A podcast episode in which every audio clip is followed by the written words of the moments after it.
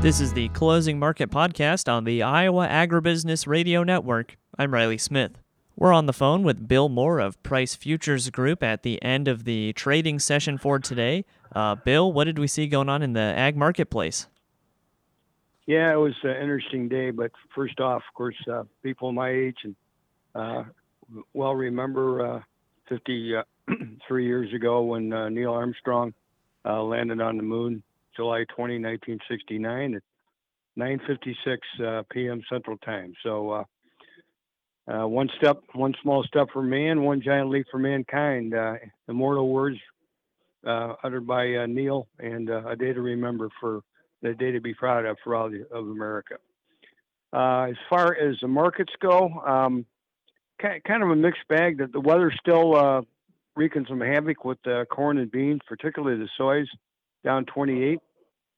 they, they've moderated the f- forecast. There's still a lot of water to go over the bridge before this crop is made. But for the time being, uh, not as t- bad as maybe they thought. That was confirmed by the crop ratings on Monday that were uh, better than they expected, even in the corn, and just a down a percent in the soys. Um, but uh, the shining light, well, shining light, the wheat market, the one time was up uh, over 20 cents. Uh, uh, in fact, it was up almost 30. it's about 28 off its highs right now and uh, still up a little bit. Uh, wheat's a different uh, scenario right now. I think the wheat's carved out a low. It's very competitive on the world marketplace. Uh, the Egypt tender uh, was canceled, but they're still sniffing around, maybe with individual countries, and the U.S. is still a part of that. That would be a rarity for us to get some of their wheat, but that's an indication of how competitive we are in the world market right now. Wheat's also the beneficiary of extreme wheat in the European wheat areas. Uh, and it's uh, talk of yields being down 20%. Uh, one final factor that's helping the wheat is the doubt about this grain corridor in um, Ukraine. Uh, I just don't. I think it's a non-starter from the get-go.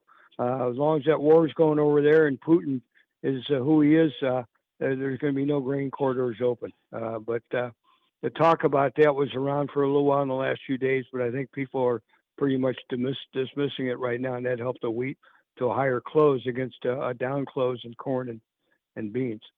Uh, as well, uh, we had uh, a sale, uh, which is pretty rare these days, an 8 a.m. sale, 136,000 uh, metric tons of beans to China. Didn't seem to help the beans because this time of the year the, the weather trumps all. The outsides uh, were not great today for the for the corn and beans. Might have hurt them a little bit.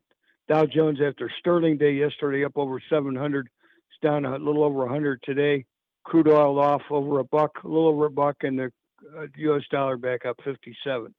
Uh, mostly, it's it's the weather. It's uh, the, the markets are kind of you know they they go up on a hot forecast and back down when they take the rain out. Um, good example is the corn market. If you look at the chart of these corn, uh, what you see is a sideways pattern, um, and its market's been in that that way for two or three weeks between around 570, maybe uh, basically 630.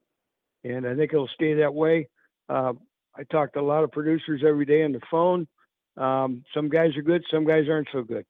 So I'd say it's a good crop, not a great crop. We need a great crop to refill the pipelines, which are on six-year lows. Uh, uh as it stands right now, we're not going to get it. Uh, and I think average, below average in the crop uh, these prices are too cheap right now, particularly in the case of corn, where the acres are already down about three and a half million. Meat wise, there's one story in the meats, uh, unbelievable story, and that's the hog market, just a stellar market. Uh, gaps and goes about every day. Uh, today was no exception.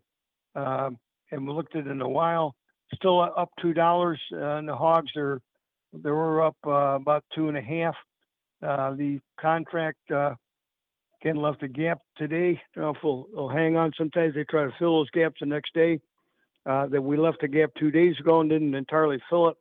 Um, we left a gap about a, 10 days ago and didn't entirely fill that. So uh, it's just a, uh, the hogs are the beneficiary of a red hot cash market. Uh, cash has just uh, gone through the roof. Uh, the production is down. The average weights are down because all the heat we have in the U.S. right now. The cutout was up over three dollars yesterday, coupled with demand. Um, demand has been stifled by the uh, recessionary fears. Uh, but what's happened is people are still buying meat, but they're got, they're buying pork uh, instead of steak or burgers. Uh, they're buying a cheaper cut, and that's helping the demand in the hogs. That coupled with a lot lower supply and lower weights, it's got this market uh, on a nice up move, and it may keep going back toward the highs here in the next two or three weeks. All right, Bill, lots of great information today. For those of our listeners who would like to learn more and get in touch and even check out your newsletter, how can they do that? 630 947 5176, WMoore at pricegroup.com. Uh, check out my newsletter, Agmaster, www.pricegroup.com, the company website. Uh, look at the bios and Jack Scoville, myself. We've both been here at Price a long time. Be glad to help you out. That again was Bill Moore of Price Futures Group. We'll go ahead and take a look at those closing market prices. September corn is down four and a half at 592 and a quarter. December corn down five and a quarter at 590 even.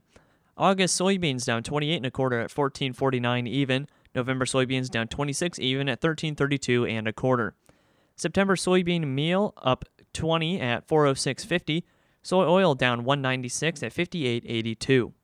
Chicago wheat up seven and a quarter at eight nineteen and a half. Minneapolis spring wheat down five and a half at nine twenty four and a quarter.